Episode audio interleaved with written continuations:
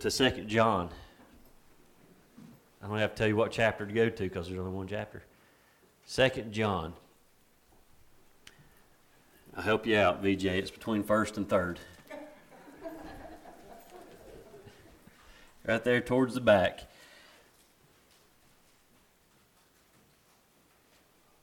One of the things that I think as Christians we truly need to do is examine our hearts sometimes. I believe that there's things that happen in our lives that that we we don't we don't fully understand, and that's okay. There's things that I don't understand this side of heaven. I'll never understand. I'm, I'm okay with that. I've learned that that's okay. But we need to examine our hearts so we can walk with the Lord and keep as close to Him as possible. We let too much worldly stuff get in our way. We let too much of the world get in between our walk with God. And we need to check ourselves the, and, and make sure that we have pushed as much world out as possible and allowed the separation between us and Jesus to close down, close that gap down where we're walking hand in hand, arm in arm with our Lord. Now, what we're getting ready to read over here in John, John knew walking with the Lord was not easy, but he knew that faith would one day end in sight. I love that. John, Matthew, Mark, Luke, John, Paul, any of these writers of the Gospels that we read, none, not one of them ever told us, or not even promised us, that this walk with the Lord would ever be easy if I was to stand here this morning and, and this whole congregation was nothing but a bunch of lost people, if I was to stand here and tell you that it's going to get harder through salvation, if I stood here this morning and said, if you want to have Jesus as your personal Lord and Savior, if you want a relationship with Jesus Christ, come forward. But it's going to get hard. Life's going to get hard for you. The devil's going to get on your back. He's going to do things to you that, that would absolutely make you run.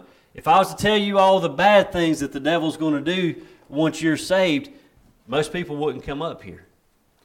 But if I followed it up and said, but you have Jesus, the devil's going to make it hard, but through all these things, your relationship with Jesus Christ is going to get much, much easier.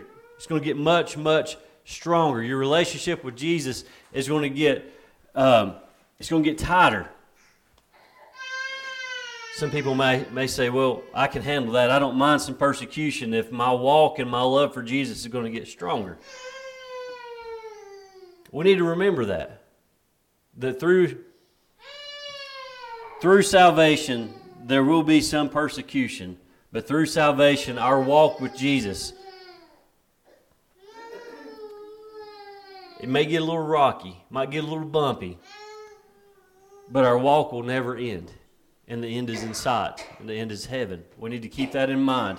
If you got your Bibles, I'm going to try to move on into this thing about about watching yourself and watching what goes on in your life. Stand with me just a moment. We are going to read the entire we're going to read the entire book of, Second John.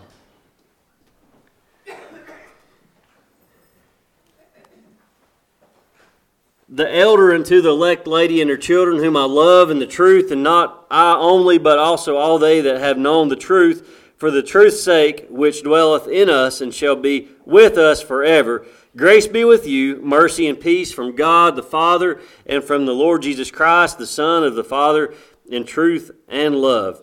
I rejoice greatly that I found of thy children walking in truth as we have received a commandment from the Father. And now I beseech thee, lady, not as though I wrote a new commandment unto thee, but that which we had from the beginning that we love one another. And this is love that we walk after his commandments. This is the commandment that, as ye have heard from the beginning, ye should walk in it. For many deceivers are entered into the world who confess not that Jesus Christ is come in the flesh. This is, this is a deceiver and an antichrist. Look to yourselves that we loose not those things which we have wrought, but that we have that we receive a full reward. Whosoever transgresseth and abideth not in the doctrine of Christ hath not God. He that abideth in the doctrine of Christ, he hath both the Father and the Son. If there come any unto you and bring not his doctrine, this doctrine, receive him not into your house, neither bid him Godspeed. For he that biddeth him Godspeed is a partaker of his evil deeds. Having many things to write unto you, I would not write with paper and ink, but I trust to come unto you and speak face to face, that our, jo- our joy may be full. The children of thy elect sister greet thee. Amen. Conley, will you open up prayer, please? Thank you, God, for this time. Thank you for keep being with us, God, in the service. Lord, these prayers that were sent out, we pray that you'd answer them, God. God, go with Chad, give him a message you'd have him to speak. Go with us and forgive us as we walk through this life. In Jesus' name we pray. Amen. Amen. Thank you all. You have a seat. Now, this greeting right here that he starts out with, I love, I love how John does this. He says, I beseech thee, lady. I beseech thee, lady. He's talking to this woman and her children. Eh, You don't see this very often in the New Testament where it's addressed to a woman. But he had got a letter back and he was had some concerns about what was going on here, not just with this lady's life, but what was going on around this lady, what was going on around this town where she was at. And so he, he strikes up this letter and he starts it off with, I beseech you, lady. If you go back in, in verse 1, it talks about the lady and her children. So, most likely, this refers to a very specific lady, somebody that he had met along his little journeys. Uh, along the way, he's she may have even been a supporter of his missions. I don't know, but she was probably well known, her and her family. And so he's addressing this straight to her. This letter was written to warn about false preachers, false teachers, false doctrine that's going on. And I believe we need this in 2023 right now. I believe we need this reminder that there are still sheep and wolf clothes, or wolf and sheep clothes, whatever that is. There's still false teachers, false doctrine still being taught, still being preached around the world. And we need a reminder that we got to stay vigilant. We got to stay on our toes. We got to stay armed. We got to keep that whole armor on that, that, that Paul tells us about. We got to keep that whole armor on and in check as, and as often as possible. And we have to rightly divide the Word of God. We have to make sure that we stay on our toes whenever we start hearing new things being taught, new things being preached, new things being sung. I tell you what, I believe the devil uses Christian music nowadays more than anything else. They're able to, to work a lot of things into to these songs that can be dangerous and are not doctrinally sound. Uh, one of the things I was reading this weekend about this is supporters of unorthodox beliefs still exist and still attempt to confuse and deceive the people of God. Even though this church may be grounded, even though we may feel like we're grounded in the Word of God, there are people out there that come across and say, I know more than you. You need to trust me. You need to believe me. And so we've got to use our heart and our mind and rightly divide what's being said and taught and sung around us. We have to be cautious. I had um, uh, Maria's cousin Kayla had called the other day. She she had some questions, and one of the things she asked me, and I thought this was hilarious because I answered it really fast. I didn't even have to think about it. She said, "If somebody preached ESV, would you let them behind your pulpit?" Now I'm not going to get off on all these different versions of the Bible. That's not for here. I'd say no. I said no. It's like that. I said no. I will not. I, I protect this pulpit, and that's what's going wrong in these churches nowadays. Is the fact that the pastors and the leadership in the church do not uh, protect that pulpit the way that they are to protect it. We've got Conley, and we've got Jerry, and we've got James, and myself. The three of them and myself are guardians of this pulpit. I'll never forget when Conley called me the first time to ask me to come up here and preach. Y'all know tomorrow will be seven years that I've been here. So he called me seven years ago uh, to preach on Valentine's Day. Remember this? You called me once and asked me if I'd preach. A couple days later, he called me back and he said, I forgot to ask you, what version Bible do you use? That's good. That's good because he was protecting this pulpit. We need more of that in these churches. We have to protect, and I'm not talking about just versions of the Bible. I'm talking about what's being taught and what's being preached behind this pulpit. When you start twisting things around and when you start taking hell out of sermons and sin out of sermons, when you start taking away the blood of Jesus Christ out of the Bible, you don't need to be behind that pulpit. Because if I'm going to stand up here and I'm going to preach hell and I'm going to preach, uh, uh, uh, or if I'm not going to preach about hell, then I probably shouldn't be preaching about heaven either. You got to take one and you got to take the other. I'm going to preach hell hot and heaven sweet. I'll preach the devil's mean and Jesus love. But you got to get them both. You can't just sugarcoat the gospel that they're doing nowadays because they're taking out all the things that lead to salvation. Conviction comes from the things like hell and sin and Satan because that's what we're doing. We're dealing with sin in our lives, and that's where that conviction comes from from the Holy Spirit. You're do, doing something you shouldn't do, and when the preacher's preaching on that or against that, then that conviction falls on you. That's where stepping on your toes comes from, Nat. That's what Nat told me a while ago when we left the fellowship, Paul. He said, We'll go with you, just don't step on her toes. That's stepping on your toes. When preacher gets started on your sins, not knowing your sins, but starts preaching on your sins, that's stepping on your toes. That's where, that's where we're supposed to be. It's what we're supposed to do. Now, I don't expect somebody to come up to me and say, so and so is doing this in their lives. It's bad. Do you mind to preach on that next weekend? Don't, don't do that. The only time that's ever happened here, Tabitha did it. Now, she's not here, so I can call her out. But it had something to do with gluttony. We, we were eating too much. Yeah. It's probably one Sunday after Easter. Maybe it was last Easter. This letter is a wake up call to believers to watch yourself, to be alert, to be careful, and to be grounded in your faith. This letter is to us, whether it be Chestnut Dale, Avery County, North Carolina, United States of America, or the church itself. This letter was not just written 2,000 years ago for this woman and her family. This letter was written to us. And he's telling us to be vigilant, be steadfast, stand on the word of God, be cautious, be wary, be smart, be protective. He's telling them and he's telling us, be careful. Watch yourself. That's what, watch yourself. How many times have you ever heard that in your life? Watch yourself. Both good and bad. Watch yourself. Sitting up there in the booth watching, well, not Abby, but everybody else play softball they'll hit them dingers up there, them old pop flies, and that's what you hear. Watch out, watch yourself. They come up over the net, go into the parking lot. You you got because watch yourself means be cautious. Heads up, look out. There's something coming your way. So that's my charge to the church this morning is watch yourself. Be cautious. Be vigilant. Be on your toes when you leave this church because there's something coming your way. And that something is the devil. He's coming your way. I don't know what he looks like. That was a conversation we had this week about what Satan looks like. Everybody sees him on the cartoons and everything. He's got his little horns and his tail and his little pitchfork and all that. According to what I've read in the Bible, he's pretty.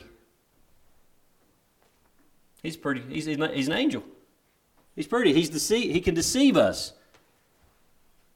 We don't know what he's going to look like, but we've got to be watching for him.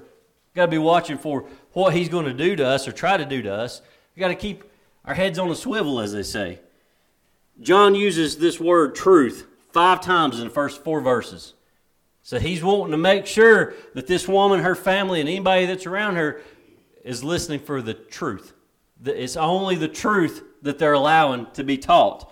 Because he's talking about teachers in here. Make sure that it's the truth. So we know he's concerned. He's concerned about what's being taught around this woman and her kids. And you know what? This says a lot about John, too, because he didn't just say, hey, lady, be cautious. He's talking to his kids, to her kids, too. That's what we've got to do inside our churches as well in our homes. We've got these children here. We have to protect these children. Who knows what's being said and taught inside our schools or outside our schools that they might be involved in? Not all schools are bad. Not all schools are bad. Not all teachers are bad.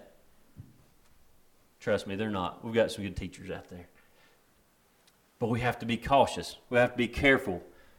And we have to protect our children. Church, I don't know that we've ever had to protect our children as much as we do right now. Even when I was growing up, mom and dad, you know, they, they were cautious about things, but they didn't I didn't have a hover mom. You know, my, my sister's a helicopter mom, is what we call her. She just hovers over the youngins. But we have to nowadays. We have to protect their little hearts, their little minds, their little eyes, their little ears.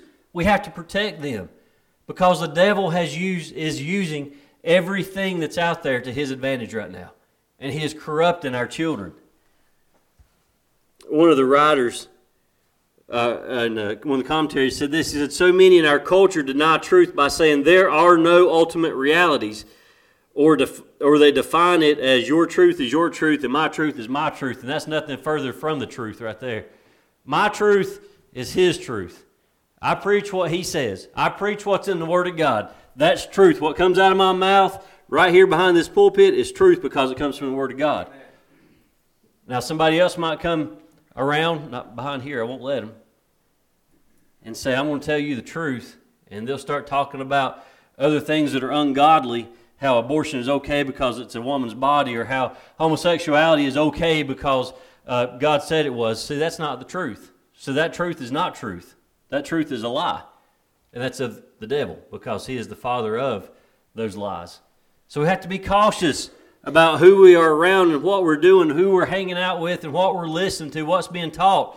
God is the ultimate standard that all else should be judged. What we preach should only come from right here. That's it. Right here. Not what you Google, not what you search, not what you've been told, but what's been written. There's where the truth comes from. And we got to stick with that truth. God is true. His word is true. His ways are true because He is truth. Whatever, whoever contradicts Him is false. Whoever, whatever contradicts Him is a liar. They are deceitful. And we have to be cautious. Watch out. John pointed out three things in this one little book here that we're going to hit real fast here because he's saying the church is at war. Over 2,000 years ago, the church was at war. Has that war ever ended? Absolutely not. Will that war ever end? Not till the rapture. Not till we go home. We're going to be in a battle. We're going to fight tooth and nail. Be after the rapture. We're going we're going to be riding back in on some horses. And we'll finish that battle at Armageddon. How's that? We've got to use caution. First thing he's talking about is a commandment. This is that commandment that we always ignore. That one commandment that He's telling us, and we always turn our head and we don't want to hear it. And that commandment is to love one another. Nobody wants to do that. I can't love them. You seen what they look like? You seen what they, or have you heard what they said? Do you know what they've done to me? I can't love them. But Jesus commanded us Look at verse 5 again. He says, And now I beseech thee, lady, not as though I wrote a new commandment unto thee, but that which we had from the beginning, that we love one another. John is pretty quick to say, Hey, this I didn't make this up. I didn't just now write this down for you to hear. Jesus told us this. God told us this. Over in Leviticus, He told us this from the beginning to love one another. He's wanting us to, He's wanting to remind them. Whatever's going on in your community, you got to love them. That statement that Christians should love one another is a recurring theme throughout the New Testament. Because why? Why would love be a recurring theme in the New Testament? Because that's where Jesus showed up. And what is Jesus? He is love. And so we see that continuously. Through, even you get into Revelation, as bad and destructive as it sounds, there's still love in the book of Revelation. So, all through the New Testament, we see this big, beautiful picture of Jesus. And when you see Jesus, you see love. And so, we have to be reminded to love and to love one another as He has loved us. But knowing God's command, though, right here, that's not enough. We have to put it into practice. You have to practice what you preach. And that's the tougher part. It's easy to say, oh, yeah, I love them. Oh, I love them but you got to practice what you preach. Do what God has commanded us to do. Love for others was and is not optional. If love for others was optional, do you think God would love the sinners? If it was optional for him, no, he, he probably, well, I don't know, he's God, he probably would. But for us, it's not optional. As Christians, it's not optional for us because of what the Bible says. We are to love one another because God has loved us. Jesus loves us. If Jesus loves us and we are to be Christ like, that means we are to love others. I could probably stop there and we can go home because you might not hear the rest of what's getting ready to be said. We get hung up on that. I can't love them. Look what they've done to me. Look what they've said to me. Look what they've done to my family. They have destroyed me and my family. I can't love them. Yes, you can because God loves them. Even though they may be the most miserable, whatever type of person you want to call them, God still loves them. As big a sinner as they are, as much as they've hurt this world, God still loves them. And we are to love them. John knew that if they were to be effective in ministry, love would have to be present in their lives, and in love was going to have to be shown to one another. There is our hang up. That's why so many churches and so many people do not have an effective ministry because there's no love in it. When you start showing love, that's when your ministry grows. That's when the church grows. That's when your congregation grows. That's when your Sunday school rooms grow. That's whenever uh, the, the choir grows. That's when everything grows. That's when we start showing love. God starts blessing us. When we start showing love to the homeless, we're blessed. When we start showing love to the addict, we're blessed. When we start showing love to those that have had a rough lifestyle, we're blessed. We start seeing growth. God starts using His people. So it's not optional. It's never been optional. Nowhere in the Bible says pick A or pick B or pick C or pick D. All we have is love. You have to love. John confirmed that the, the command to love didn't come from him. That's what I like about this. If I, he had given nothing new, it's a reminder. Hey, I didn't just write this down. It just come to just come to mind. All of a sudden, I thought, oh, you know what? Y'all are to love one another. He's he's telling everybody that it's not new. This has come from the beginning. Jesus actually referred to this commandment given of God to Moses over in Leviticus 19:18. It says, "Thou shalt not avenge nor bear any grudge against children of thy people, but thou shalt love thy neighbor as thyself." And then he says, "I am the Lord." We live in a, in a culture that lacks genuine love for others, and it's just getting worse and worse. I was watching a, a little documentary the other day, or listening to it, and it was talking about 20 years ago 20 years ago. 20 years ago was just 2003. That's not that long ago.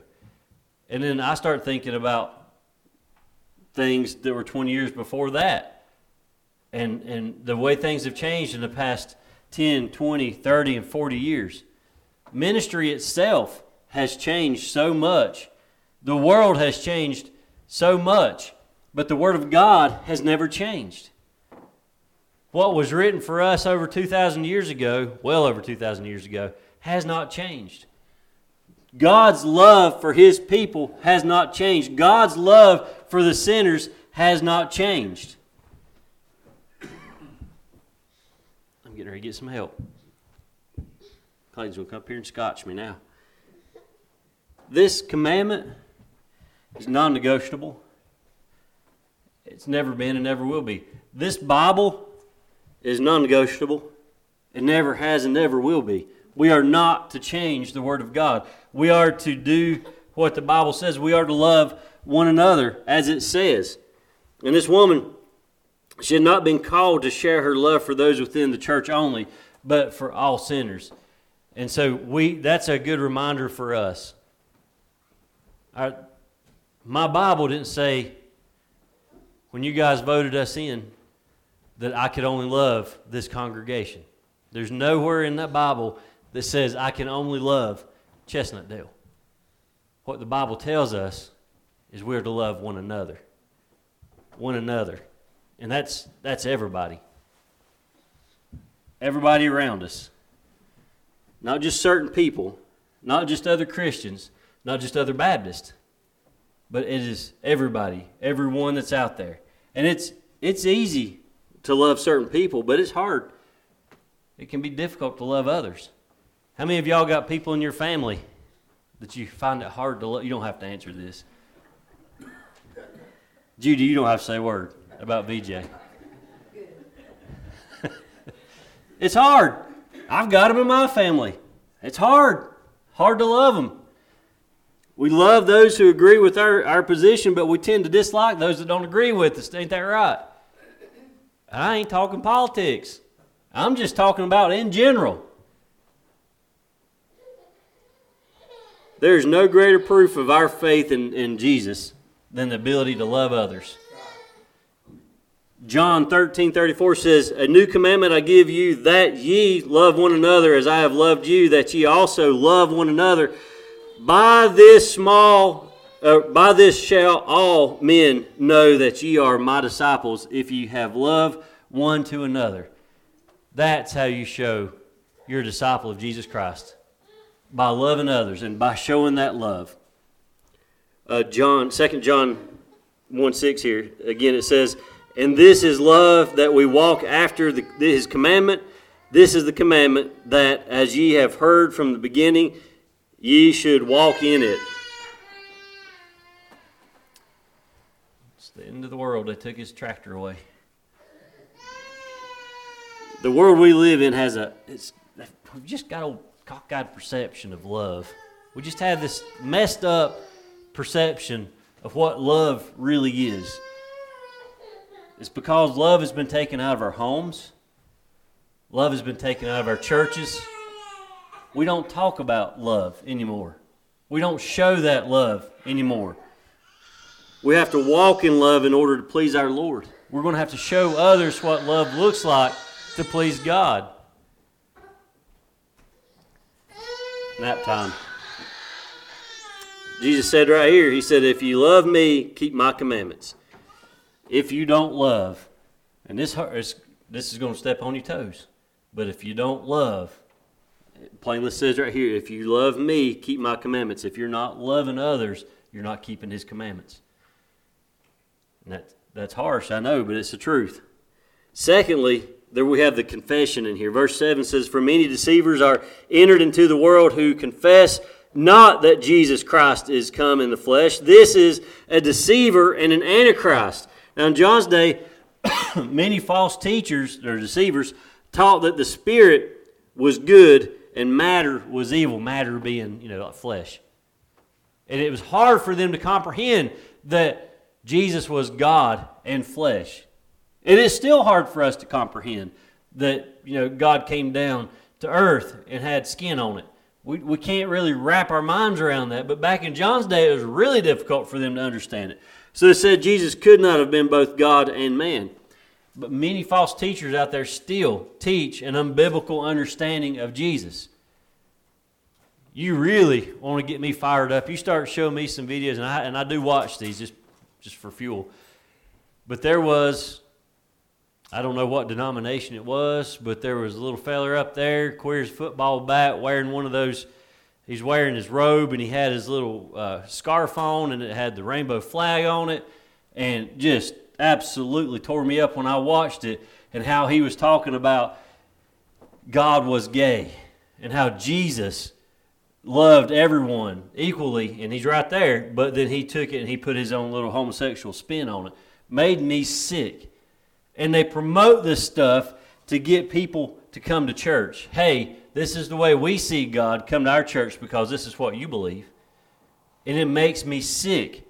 That's false teaching. That's deceivers in the world. And, and it breaks my heart that they're going into what they call a church and they're proclaiming this.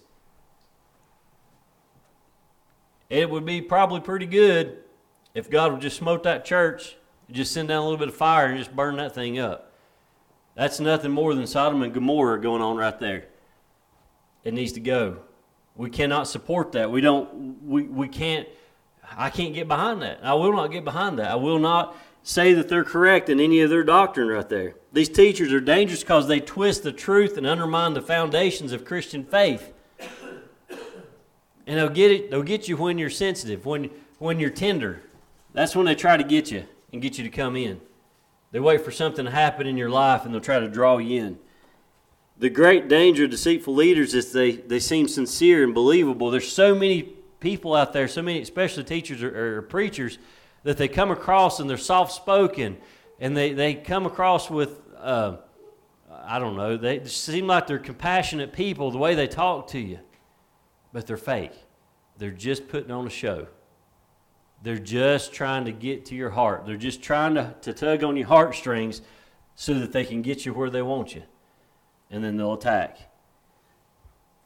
The way others live shows a lot about what they believe in Jesus and about Jesus.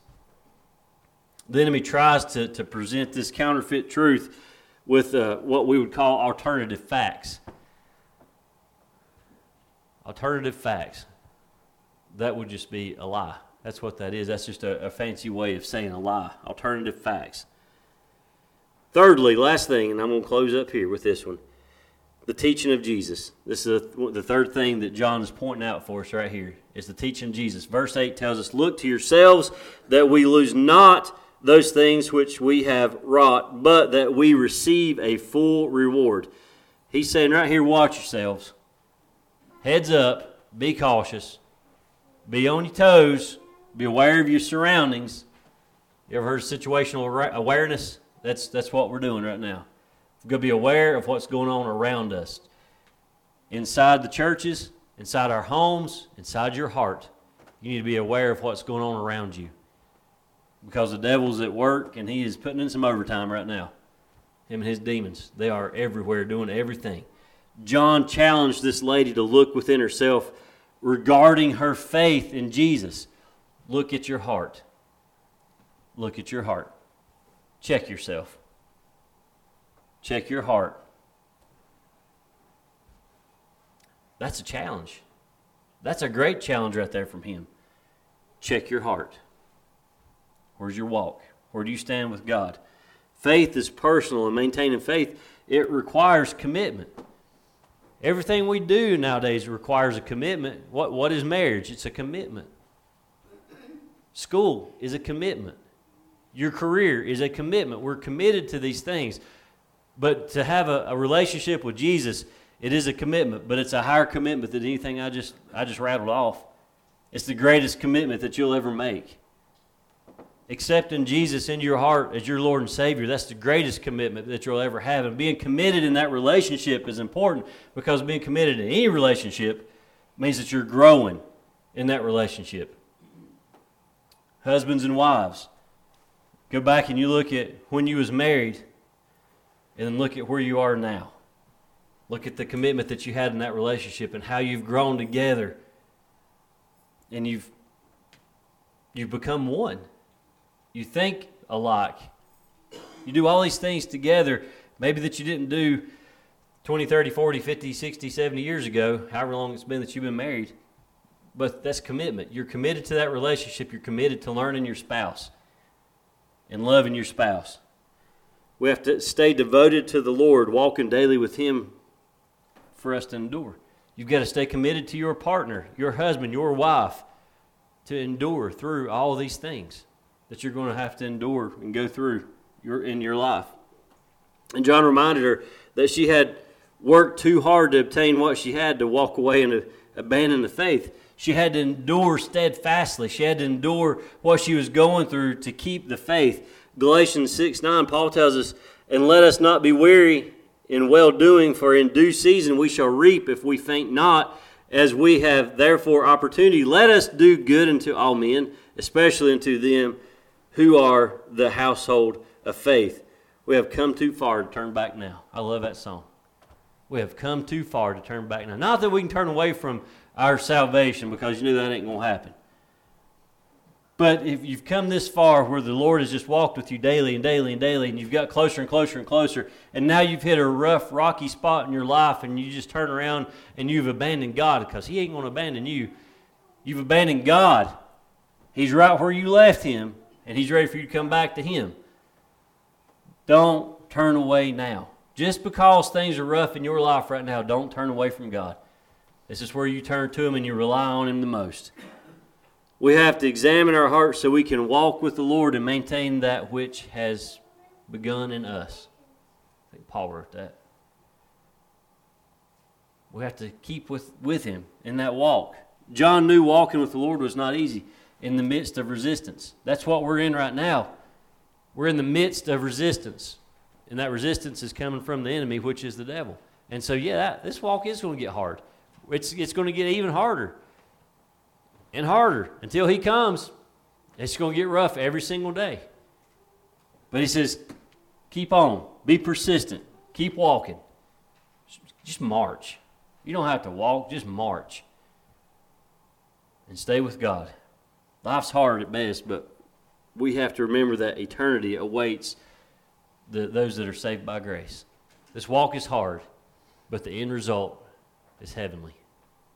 It's wonderful. 1 Corinthians 15 19 says, If in this life only we have hope in Christ, we are of all men most miserable. We will one day enter the eternal presence of God with full reward. We've just got to keep with it. Keep with it. Keep trucking on. Bear with them. Bear with one another. Love one another. And get a little bit closer to Jesus. Stand with me. We're going to close out.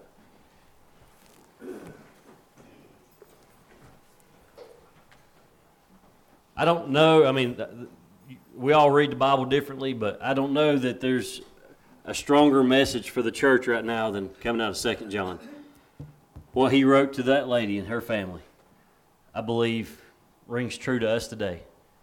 There's too many false teachers, too many false prophets out there in this world.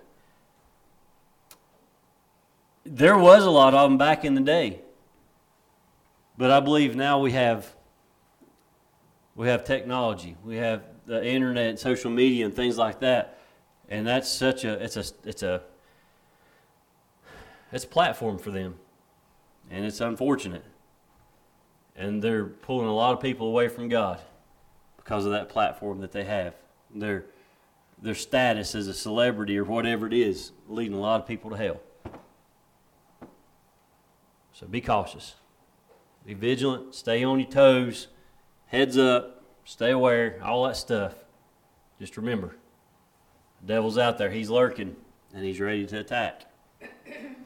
Keep your armor on. Keith, will you dismiss us, please? All right, Paul, thank you for the message. Thank God you. bless you. Help us to be able to use that to help us to go closer to you and make our lives better for you, dear God. Be with us as we go through the week. For each prayer request that was offered up, dear God, and there was many we know that we ask that you answer it in the way that's your will, dear God. And that you take care of for those that are lost, dear God, we ask you to touch their heart. Those who are backsliding, dear God, we ask you to help them to find and you draw them to you closer, dear God, to get them where they need to be. In Jesus' name we pray. Amen. Amen. All right. Thank y'all. See you Wednesday.